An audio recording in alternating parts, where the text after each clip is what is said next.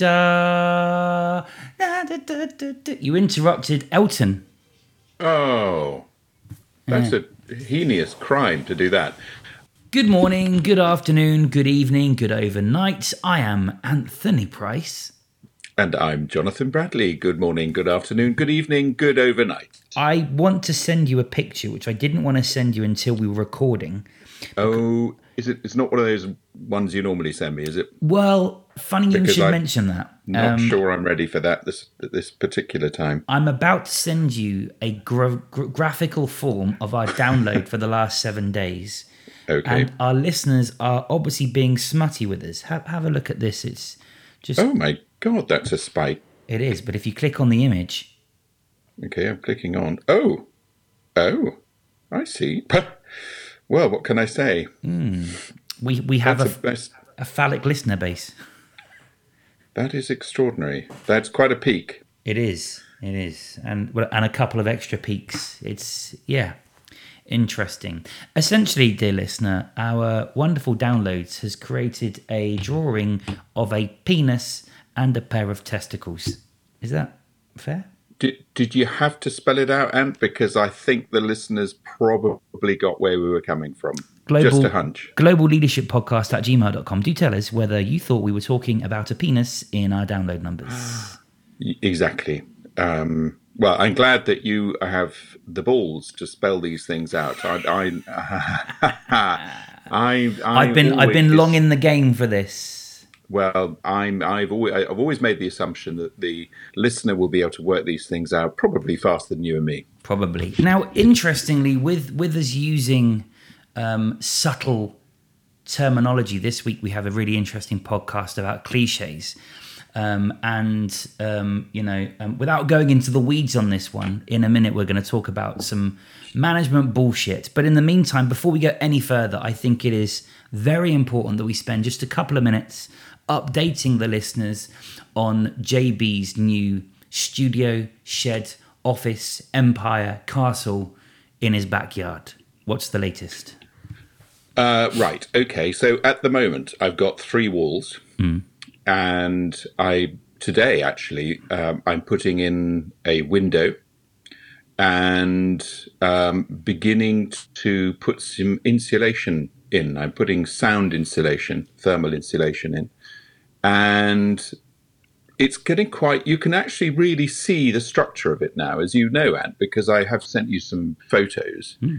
Um, the base is holding uh, with all these little concrete uh, things that are made out of cake tins, like little sand pies, uh, and put these adjustable pedestals on top of those because I had I had to overcome a height difference of over three feet. This, listeners, is such a challenge when you're trying to create a 12 by 10 stable base for quite a big studio. So, uh, yeah, I mean, I don't think it's ever going to get any design awards, but it's working, and I'm quite excited. Once you've built a shed, I don't think there's any going back, frankly. To to what? Inside, or you're then going to have a bug for doing more? Well, uh, I've had a few requests from people. Um, well, you could do that, or you can you do one for me as well. So um, who knows? This could be a whole new line of additional business for me, uh, building people's sheds in the back garden. Hmm. I don't know. I quite enjoy it. I don't know whether the listeners are like this, but I I quite like using my brain uh, occasionally. You know, I like I like pushing my brain a bit and doing lots of learning, uh, learning new stuff. But what I've missed a lot in recent years, uh, because I've been so busy with with the brain, uh, I haven't had a chance to do anything with my hands. So uh, I really quite like using my hands to build stuff, and so uh, to me, d- jumping in and out of the shed, uh, reading books, writing a book, uh, building a shed, I am on fire, and I'm on fire. I'm I'm I'm more energized than I have been for years.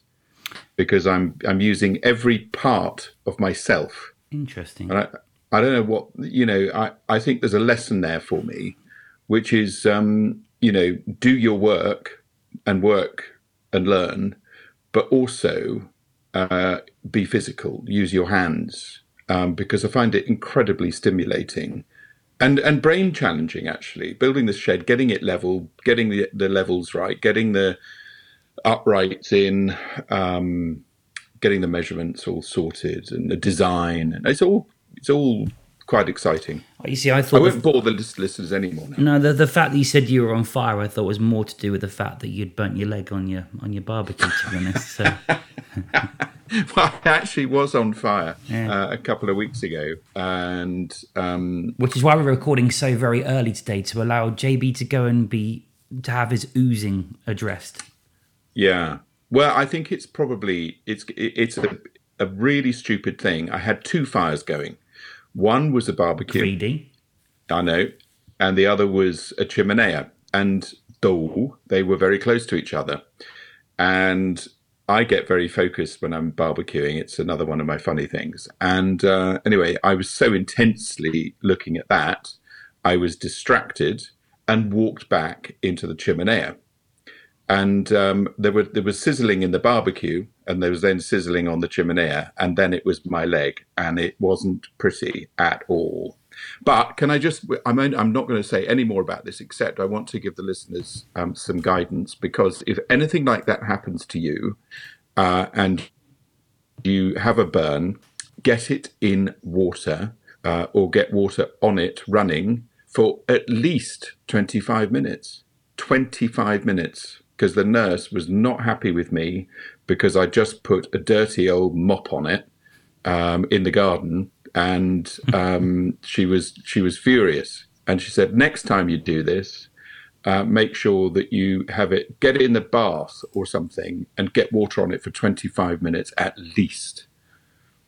So that's some guidance yeah. that I'm happy to share for next time I do it. Yeah, well, I, this is a, hopefully an educational podcast for all sorts of things, but I never realised we'd go into medical advice. well, I think we've only just started. There's so much more we could go down on that one. Well, um, for the listeners, other update before we get into the crux of the matter, we have, um, as we as it stands, we found in your house. Um, I'm not going to say any more on it until we've exchanged contracts because um, we have been here twice before. Um, but it looks, touchwood, relatively positive because they have nothing to sell. Sorry, no, they're not buying anything, um, and they're looking for a quick completion. So fingers crossed. As we have nothing to sell, we should be easy. Um, subject to the banks not saying actually we've changed our minds because of COVID, we're not lending anymore, but we'll see. Um, well, I think you'll. I think you'll be fine. A man of your caliber, stature. yeah. Yeah. Yep. Thanks. Thanks, JB. I appreciate it. Um, so, what are we going to be talking about today, Ant? Well, we, we have a, a, a nice dose of, of listener questions to do at the end of this week's oh, episode. Oh, there is six um, to, to, to chew our way through, which is nice. Um, but um, we will be covering that. And of course, ladies and gents, we do value your questions. Um, uh, global leadership podcast at gmail.com is the email. You can also now find us. We have a LinkedIn page um, if you search Global Leadership Podcast, we currently have, I think, three followers.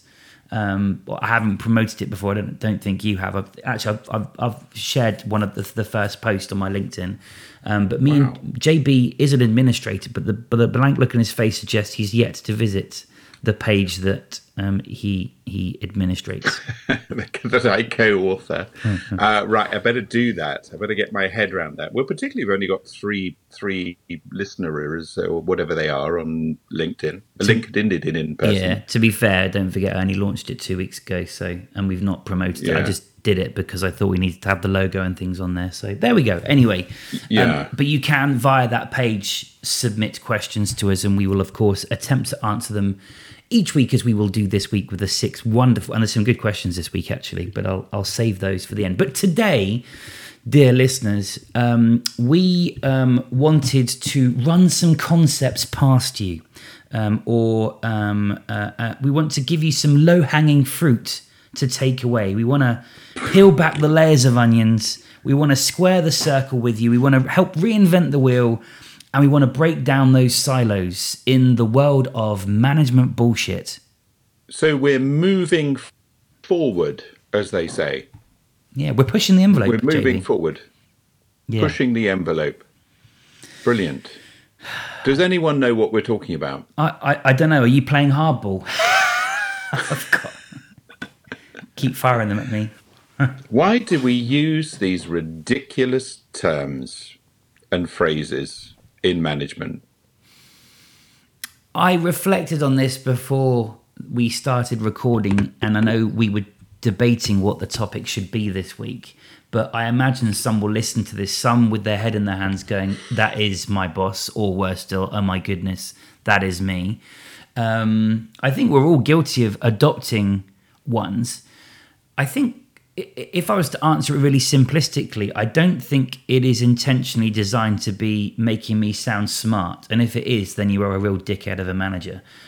but I do think that people recognize the value of metaphors to simplify what they're trying to say without sounding too simple. So they adopt these metaphors, such as playing hardball or going to reach out, um, to, I guess, I don't know. It's tricky. Well, um, I I just wonder. Um, I mean, I've noticed, and in having been in several corporate s- situations, settings at, at a senior level, I noticed that whatever the leader uh, says, you know, their cliches, their terms, their words, and their mannerisms, uh, adopted by the senior leadership team, and then it then you st- it starts sort of appearing in other parts of the organization. So, if, for example, you had a CEO uh, that just said all the time, uh, "We're data driven, we're a data driven company," uh, then everyone else is going to start um, saying the same sort of thing. You know, if they if they're like a little cliche, you know, it's a win-win, um, and they use ROI, for example, in everything. Uh, these these things um, actually uh, become incredibly repetitive uh, and actually quite dull after a while when people only talk about ROI. And ROI is a good example because what it gives off to anyone in the organization is that this CEO is only interested in the business performance, not necessarily the development of its people. There we are. How is that for controversial to get us underway? I mean, I might not be wrong. It's I might not be right, rather, but it's just a sort of thing that pisses me off when Yeah. you know these words get overused. it, it's almost like a child that's learnt a new word that keeps repeating it um, because they know it gets a reaction. And I think in the eyes of a leader, they pick up this new phrase and they think, "I like that. I'm gonna, I'm gonna use that. I think actually that's really useful." Um, and um, I think they then use it so much, sometimes the meaning that they thought was their intention would be misinterpreted by the people receiving that communication. And furthermore, the people that know you're using it will eventually start calling out on it. Those office skeptics that think you're just a bullshitter, they will they'll start to call it out. Um, I guess the problem is you've got a, a relatively, as we were talking about with Ian Dale last week, by the way, great episode, big downloads, super duper. Um, I think the problem is you've got quite politically polarized workplaces, as we talked about last last week, and if we um, if we overuse this management bullshit, people will think we're becoming a politician, and that can be quite divisive in itself if you're trying to make a point. And I I, I made some notes. Um, in the US, they call it Babel speak, by the way, um, rather than management BS. Uh, I think it is BS Oh, I like but, but there you go. Um, uh, um, you know, such and such will take the lead on this. Um, we need a best practices program, um, ecosystems. Um, uh, the list is the list is really endless, to be honest. but but I I think um, there is sometimes a confidence issue because the leader perhaps isn't either convinced of what they're trying to say themselves and therefore cover it with metaphors, cliches, um, babble speak to help push their point home. And I don't think that is a babble speak in itself, is it? I don't think so. um, and and there is a there is perhaps a self confidence issue potentially at play. I, I worry about saying that because in itself, a listener listening to this podcast that likes to use management cliches might feel pretty pissed off that I'm calling out their competence, which is not my intent. Have you ever managed the optics? what you mean the ROI? Um, I uh, have you ever been in a room where that phrase has been? You know, you, someone has said, um, "Yeah, looking at looking at the optics on this with an upward inflection." We need to look at the optics. Yeah, I have. Yeah, and I just think, what are you? Who are you? Why? Why? Why are you? Why are you doing this to me? Um, and uh, I know we've got HR people on the podcast. I know we've got them, and I and I do love them. But oh my goodness, uh, HR is full of this stuff. And actually, uh, when I hear ROI in HR terms, it scares me a little. It it does. It and I know what you're going to say. Uh, you know, we have to measure uh, the results. We have to measure the performance of things. Um, but I don't know. It's such a term used to measure business performance and business results I worry that it's going to look like these people are on a spreadsheet and there's going to be a percentage increase in this and a percentage increase in that. Um, I, I, don't know. I don't. I don't really like uh, that being used in in human human resources um, in conversations about people. Um, is it? I mean, uh, it's just a thing. It's a thing I have. It's probably wrong, but no, I, no, no. I, I, I, you raise a point. I uh, and and it almost builds into my previous point. HR as a function, sadly, isn't necessarily seen as a necessity in a business, um, and sometimes they're seen as an indirect cost that is not a necessity for the performance of this organization. I use that as a paraphrase, and again, coming back to my previous point, I think the the usage of some of these cliches is going to be used by people that perhaps struggle more to articulate their return on investment in what they deliver. And that is a challenge for HR. And, you know, uh, and as you say, we've got lots of listeners in HR that listen Love to this. You. Yeah, we do. Hey, and look, and I, and I lead a function that sits within an HR organization. So, you know, it, it it's tricky. Um, but I also would say that HR people, that if you if you suggest, and this is, I'm just simply um, reflecting on what you've just said, you, with HR being a real um, uh, area of businesses that use management speak more than others, I would argue that is possibly because they speak to more points of contact and pick up all this stuff as a filter system for the wider business. So all managers are at it.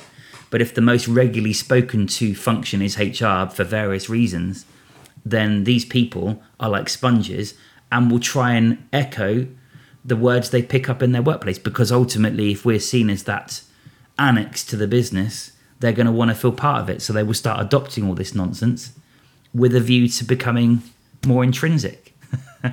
I don't know. Well i think hr people have got an opportunity right now to introduce their own incredibly colourful language and there are probably people listening to this podcast now who are in HR, I think, using pretty colourful language, thinking, "You shut your face!"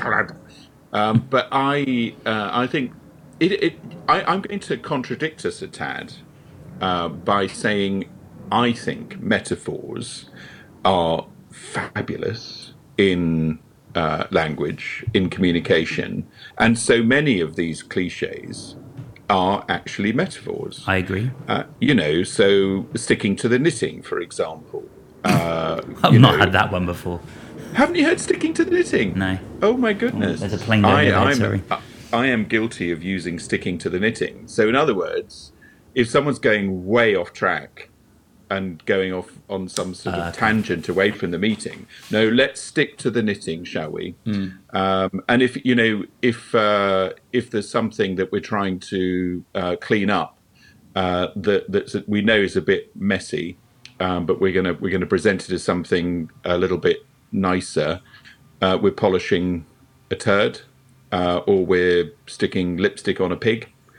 Um, so I, I'm I, I'm I'm thinking actually in in good hands, uh, with good timing, these can be brilliant. Yes, but th- I think you- that do you agree? I agree, and I and I actually think this is more of a lesson for leaders about authenticity Yes.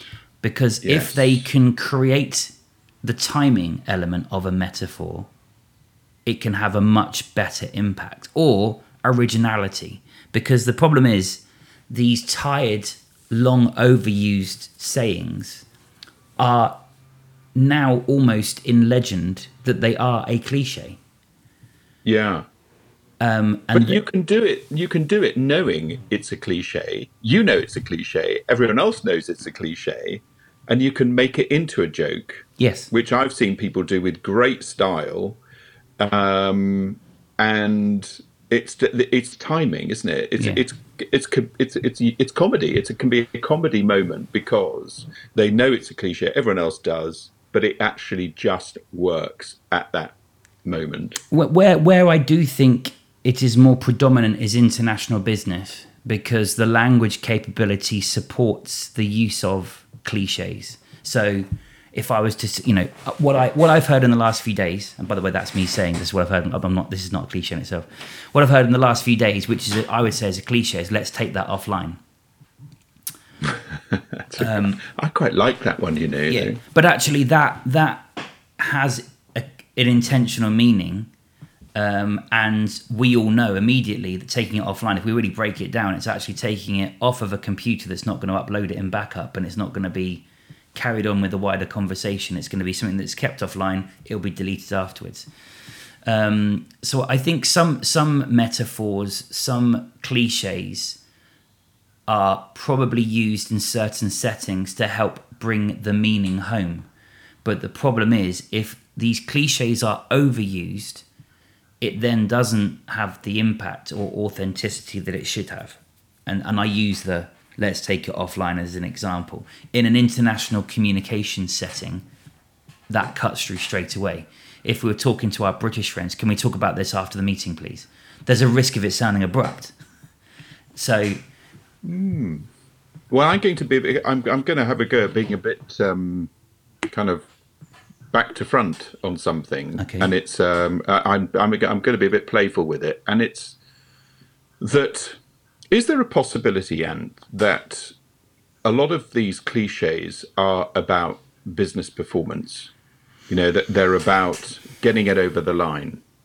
moving the needle. you know yeah absolutely and you know we need to do the due diligence on this um you know we i don't know um we got some particularly strong headwinds here you know all that kind of stuff lots of lots of different metaphors it's about the business and i think a lot of those like you were saying earlier get adopted uh, particularly in hr to describe the world of people. You know, the people, what they call the people agenda. Um, so, so we have to, Busted. so we have to be a bit careful. Uh, Timing was good there, though, JB. Don't worry. Thank you, thank you. Uh, I think I think it does seem a little bit of a one-way street. So, how often do we pick up uh, cliches and metaphors and things that that are used in the people world to describe the business performance world? Rather, so turning it around the other way. I wonder what the percentage is of things that we we steal from describing the business and allocate it to the, the talking about humans, human endeavor, human potential, um, you know, getting it over the line. Um, it's not a particularly great example. Mm. Um, where if the leader doesn't seem to have the voc- vocabulary, hasn't hasn't got a good level of vocabulary to describe people's lives through metaphors and stories, um, then actually, are they just a one-trick pony, and they can only use business cliches? Uh, they can't they can't actually get to know people. They don't they don't use this stuff to describe people's lives. Um, because a lot of I think a lot of business leaders give off, and I'm sure it's not the case. They give off that their job is to build the business, not to develop people. Mm. I come here to build a business, not to develop the people. Uh, you know, it's not that they will say that, but my God, they give it off don't they? And you know, we deal with a lot of executives, and I do, mm. Um, where you know that they're not like that. You know that that's not what they're all about. They actually really do love people. Uh, they do care about the people, but they've been brought in technically to to manage this problem. They've been promoted and they've used, they continue to use the same language day in day out about business performance and results and ROI and God knows what, but it doesn't connect. It doesn't connect easily uh, with with people in the real world. How... That's a funny old way of going about all that. But no, anyway, no, what do you think about that? No, no, I, I, I it, it, resonates, um, and I think you're right. I think again, it comes back to this this authenticity of the individual.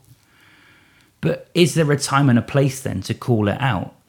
Not in the wrong setting, as in you don't want to sit in a team meeting and say, "Don't give me that management BS." Is there a is there a way that a individual contributor or you as a manager challenging your manager, look, when you come and talk to my team, can we can you just talk like you? Right, you know, can you talk like JB rather than Mr. Bradley? Because yeah. the JB is what everyone loves. They don't want and and ironically, um, one a is boss feedback, Ant. You're giving me some feedback. Did, did that sound? On that did, um, uh, let, us take it offline, JB. Let's take it offline. um, um, it, but, oh, I see. But, but it, you need to. I need to move my needle. You do, yeah, yeah, yeah, yeah. Um, but it's funny. Do you know what? And and uh, one of my favourite bosses. Sorry, JB. I need to say our lines were crossed there. Sorry, I wanted to put that cliche. Uh, um, um, one of my favourite bosses, who still is my favourite boss, I would work for again. He has been a listener to this podcast. Not sure he's listening right now. Um, he was famous for it, but you could then take the piss out of him for it. So actually, he did it to your point for fun, um, and would use it almost intentionally because people go, here we go. Um, and and in fact, this particular manager, who you know, JB personally, um, mm. uh, we did, did him a birthday book of the cliches of his last year, um, and we had his pictures of all of the team with him on various gatherings and outings, and the quote under the caption was his particular cliche of the um, of of the of the month or the day. So, um, but but I think where he's concerned, put him in front of an audience, there is a risk that he would use more of it um, than he would have done with us. With us, it was complete humor. But yeah. in in in front of audiences, he he may be tempted to use a cliche or six. I work with a guy um, who was always claiming that they had an open door policy.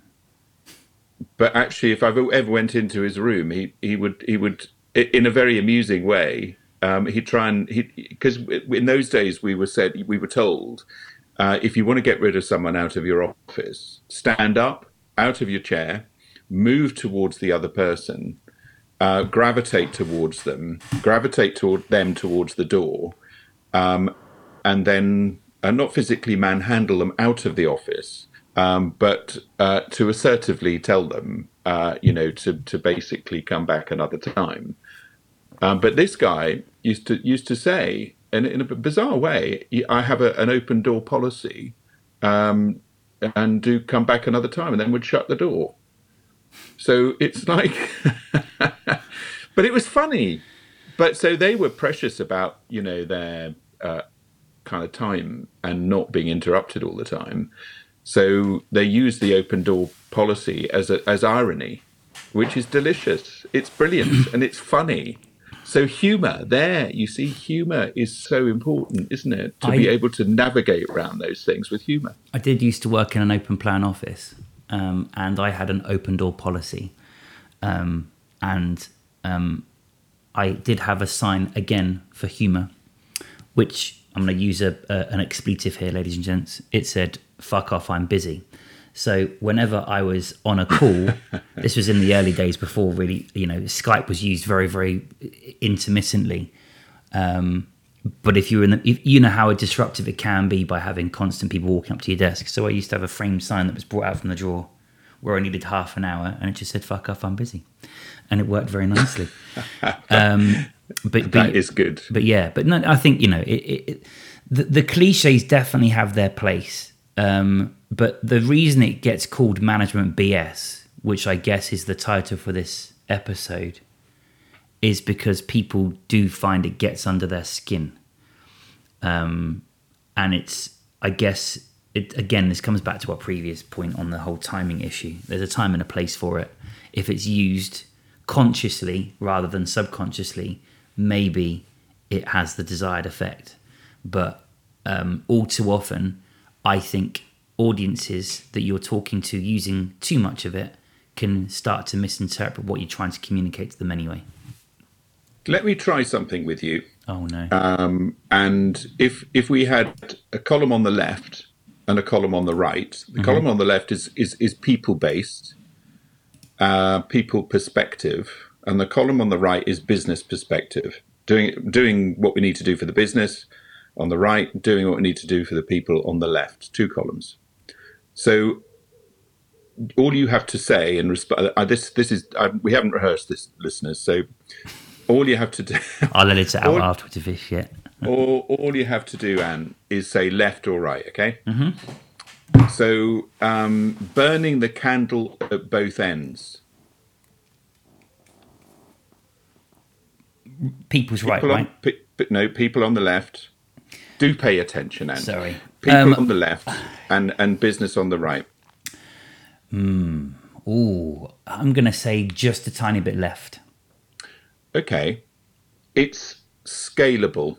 Right. Uh, best of breed. Jeez, mm, left. Okay. Uh, I'm, I'm going to use the 80 20 rule here. None of the above. Right. Yeah. Um, this is this is kind of silo thinking. Right. Okay. Uh, it's probably okay. I'll do one more. Mm-hmm. Um, a little bit more um, due diligence required here. Oh, right. Yeah. So, um, I this is to kind of support this idea that we need to be conscious of our balance because a lot of those were in the right, weren't they? Mm. We need to we need to be conscious about our balance. If we're going to use cliches and metaphors, either um, ironically uh, or you know normally, we we need to be conscious that we're doing that.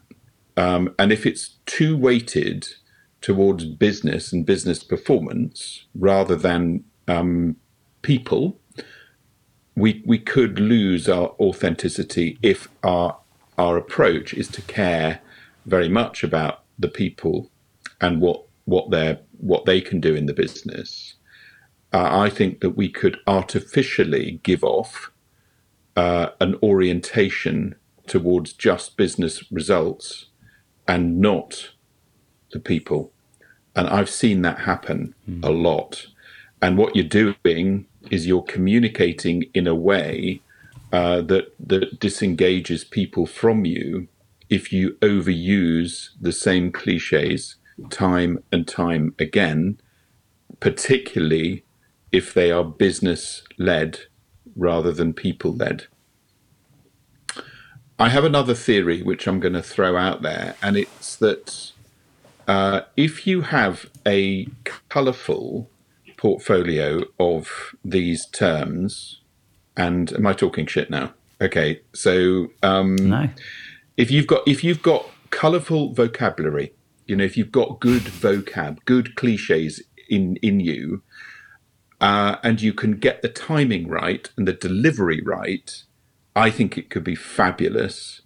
But I think those people know how to get the balance right between people uh, led and business led. They get they get it right. They they know how to use. So maybe um, learn all the cliches under the sun, and then use them ironically and for a bit of a laugh, and then with serious intent, because they exist in organisations. They are there, um, and I don't know. Have fun with it.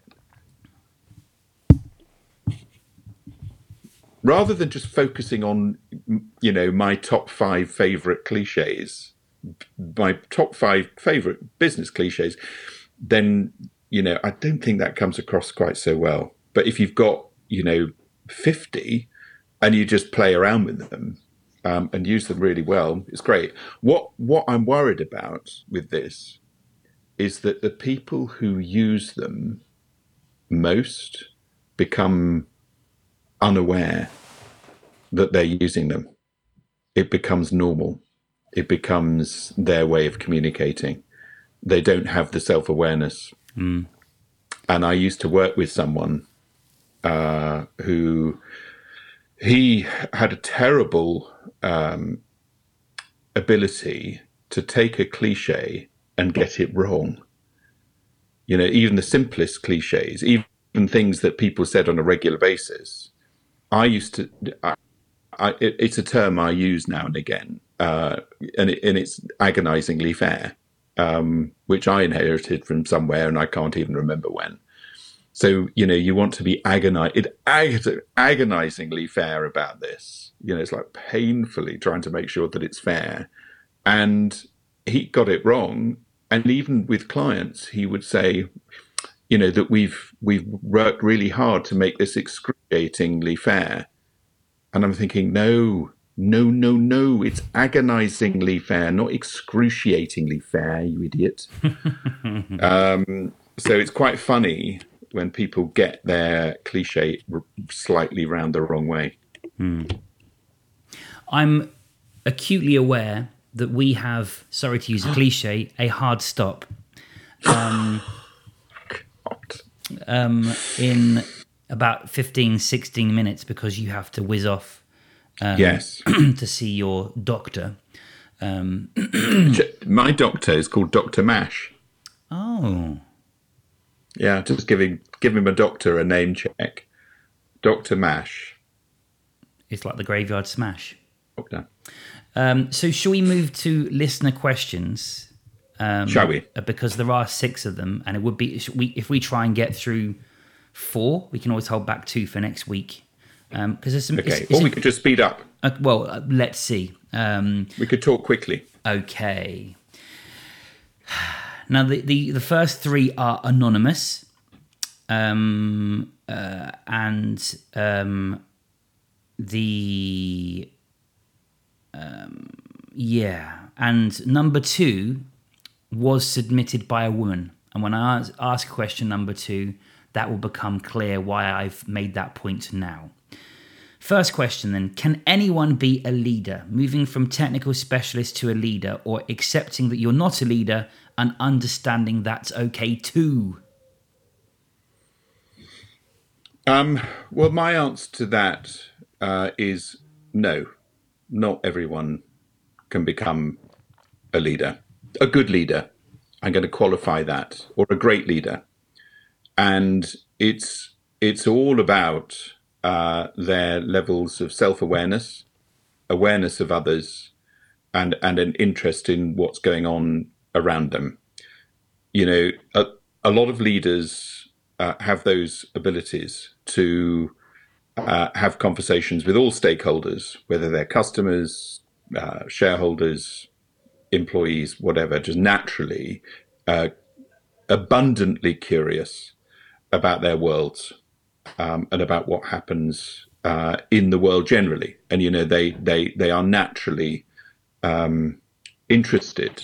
They might not have the leadership skills when they start off uh, on their journey, but by God, you can learn them if you have that level of uh, inquiry and interest, um, almost like a passionate interest in people and things, uh, and and doing doing good stuff uh, with those things. And I think there are, sadly, there are people that exist who are psychopaths, so sociopaths, and narcissists, and you know they can get short term results, but God, they screw up countries and businesses pretty damn quickly. Mm.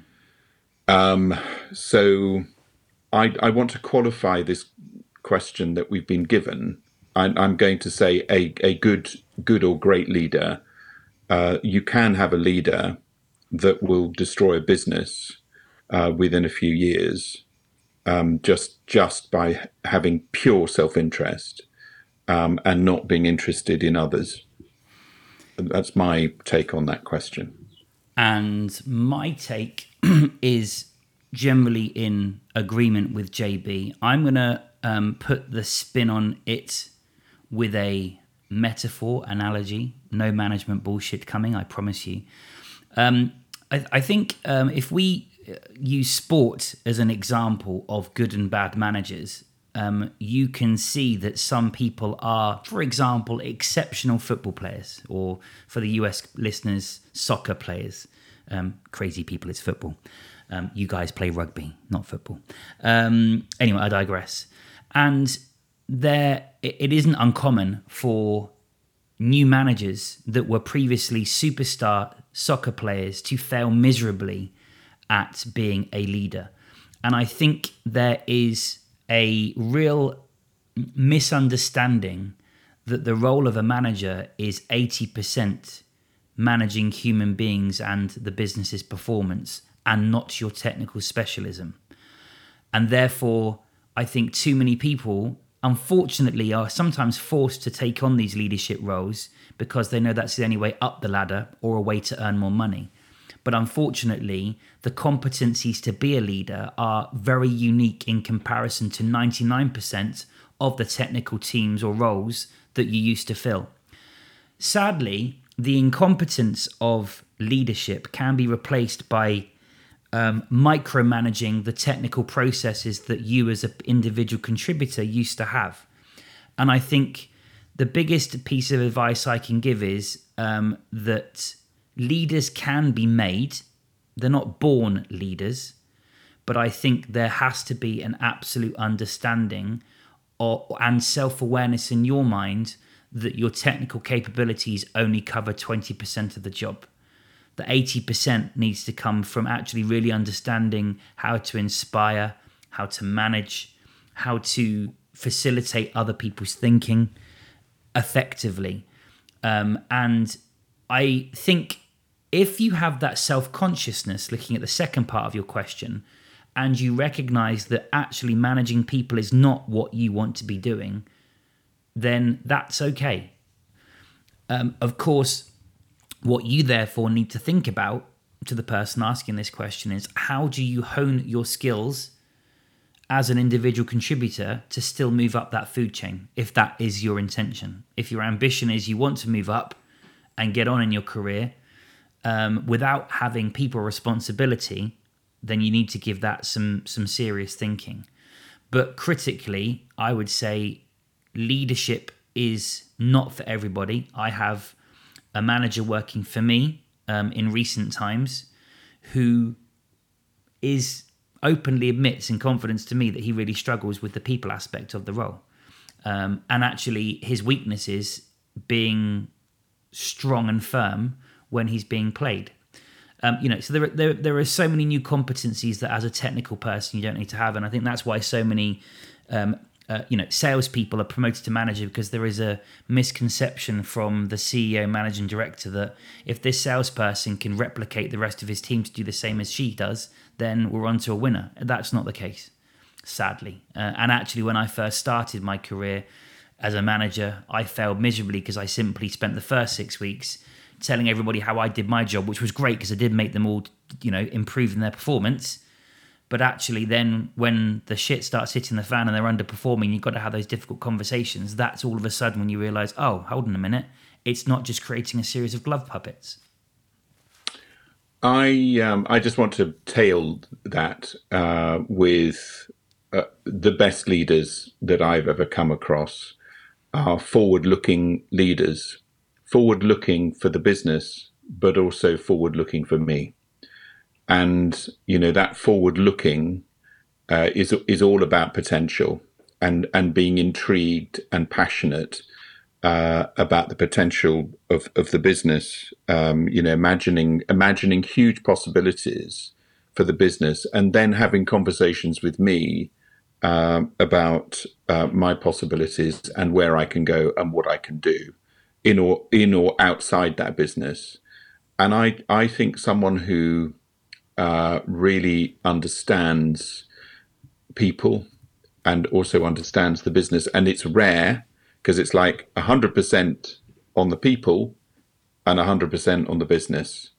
These people are incredibly rare, uh, but when you when you have the experience of one of these, you damn well know it. And I think there are people who are currently in leadership roles who should not be there uh, because they don't have the right mix. Then they don't have those percentages quite right. Hope that answers your question, number one. Um, number two, reminder this was submitted by a female. Um, mm-hmm. again, mm-hmm. asked it to be anonymous, but I thought it's important to make that clarification. Imposter syndrome why do men seem more confident than women? Are they? Are they? I coached senior execs, middle managers, and people in organizations for 150 years now. and Sorry, I, I, I want to um, I want to tell you um, number two that my experience is that men behind the scenes do not feel as confident. In fact, in many cases, they feel inadequate. Uh, a lot, um, a lot of pressure and stress uh, is is in abundance in men. They feel um, I'm just going to bloody say this. They feel they feel threatened by the success of others, uh, women, men, um, and it's immensely difficult for them uh, to be able to cope with that. Now, I'm not saying that every man is like that. That is not the case here. Mm-hmm. But in my own research um, and experience of these situations, men put themselves under a great deal of pressure. I think it's a historical pressure and it is changing. So, how does that manifest in the workplace? Uh, they swagger, uh, they present a more confident um, self at work. Uh, they present that they know it all. They present that they've got this. And they are helped by an age old um, current that works in their favor as men in organizations. And I'm sad to say that, but yeah. there is a, a, a but. It's changing. Mm. It's changing and it's changing fast. That's my experience. I'm not suggesting everyone on this podcast feels the same way. Um, and there's still some traits of it. There's some bad, shit flying around. Yeah. But I don't, I, I'm not sure confidence is the is is the is the right word um, because I don't think they are really. Uh, they might project it, but it's not what's happening behind the scenes.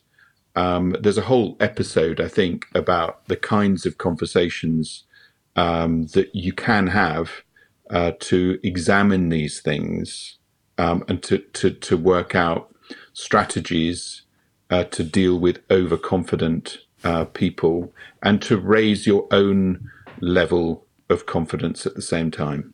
It's ironic actually because there's another question which I'm not sure we're going to get time with given the hard stop we've got in four minutes time. Um, oh. Hey, but we well it depends how long you tell us how long we got. But um, in any case, um, I think every, again JB said it all there. Um, I would completely agree that it is a perception that there is confidence in abundance, but generally speaking, as the management bullshit that we've just been covering in the main part of the episode expresses, um, I have seen too many people that lack lack competence cover it with overconfidence uh, to the point of al- almost aggression.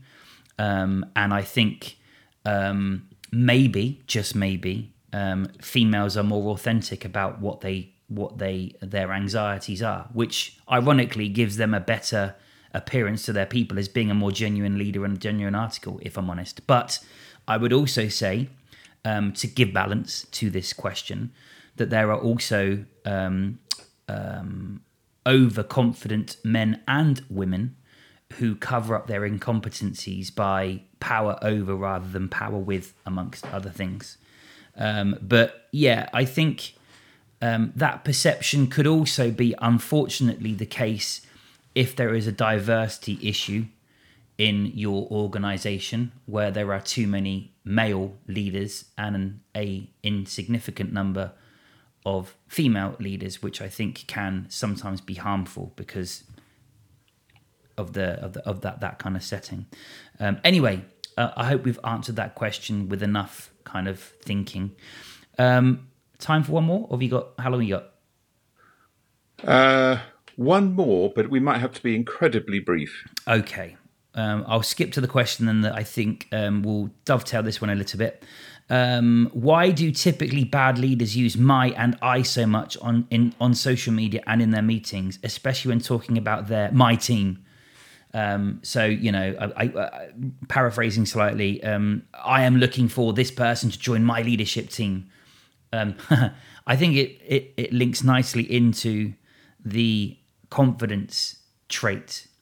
Um, again, knowing, um, so this person was Sarah, and I know when I asked her for some context behind it, she ironically was referring to a woman who uses this all the time, and it really grates her um, that this particular um, leader um, uses that constantly, unlike other leaders in the leadership team who talk about we and our team rather than my team and I. Well, this person sounds a little bit insecure to me. Uh, not not the the number three or whatever it is, but the um, the Sarah, leader. He's not saying yeah, he's not saying Sarah. You're this this yeah, this leader sounds a little bit insecure. Um, they, they're stamping their mark. It's a bit um, narky.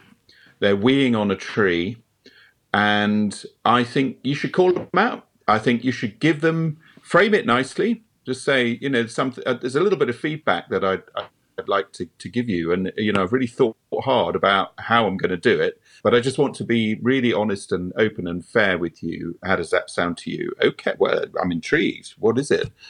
And then just say it. Just say it. This is this is this is what you said. This is how you say it, and this is how it makes me feel. Because just describe it, and I think you will be doing them the greatest favor. And also for you, uh, I think you'll feel damn good about it uh, if you're able able to do it. Uh, sometimes we just we just need to go with these things and do something about it. I scrolled up my timeline when I um, saw this question, my own, to make sure I hadn't posted anything, and it was a subtle way to say "Ant, you're a dickhead," which fortunately I didn't find anything. Um, but but when I then scroll through the general timeline, there are cases of it, and actually, when you read it with that lens, I have to say it does sound it's all about me. It's not about my team, and it's all about my status and my reputation to the public on social media. That's what I really hate inflated job titles. If I ever yes. run my own business, I would be reluctant to use the term CEO because I just think, I mean, I've, you know, that I was on a webinar yesterday, by the way, and the, one of these speakers, uh, they were, they remain gender neutral. They were CEO, and I looked up their company. They've got two employees, and one's the husband. Oh, brilliant! Um, and again, Brilliant. I'm remaining gender neutral because that um, speaker could have been male or female, but their husband Yeah, yeah. wasn't. It was an employee, and I'm imagining probably the other employee was probably the the daughter or the son or something. But um, Yeah, um, but there, there, there does seem to be, I don't know, it's, and, and maybe unfortunately it's the culture we live in at the minute with social media, amongst other things.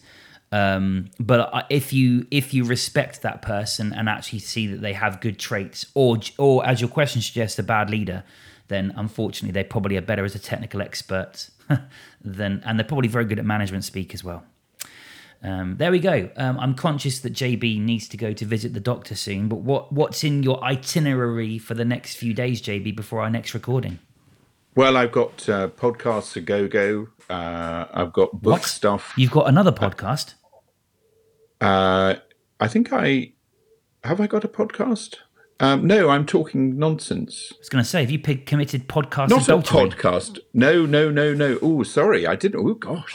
Oh my god. No, no, I'm not moonlighting, Ant. I'm not moonlighting. what I meant was a Zoom.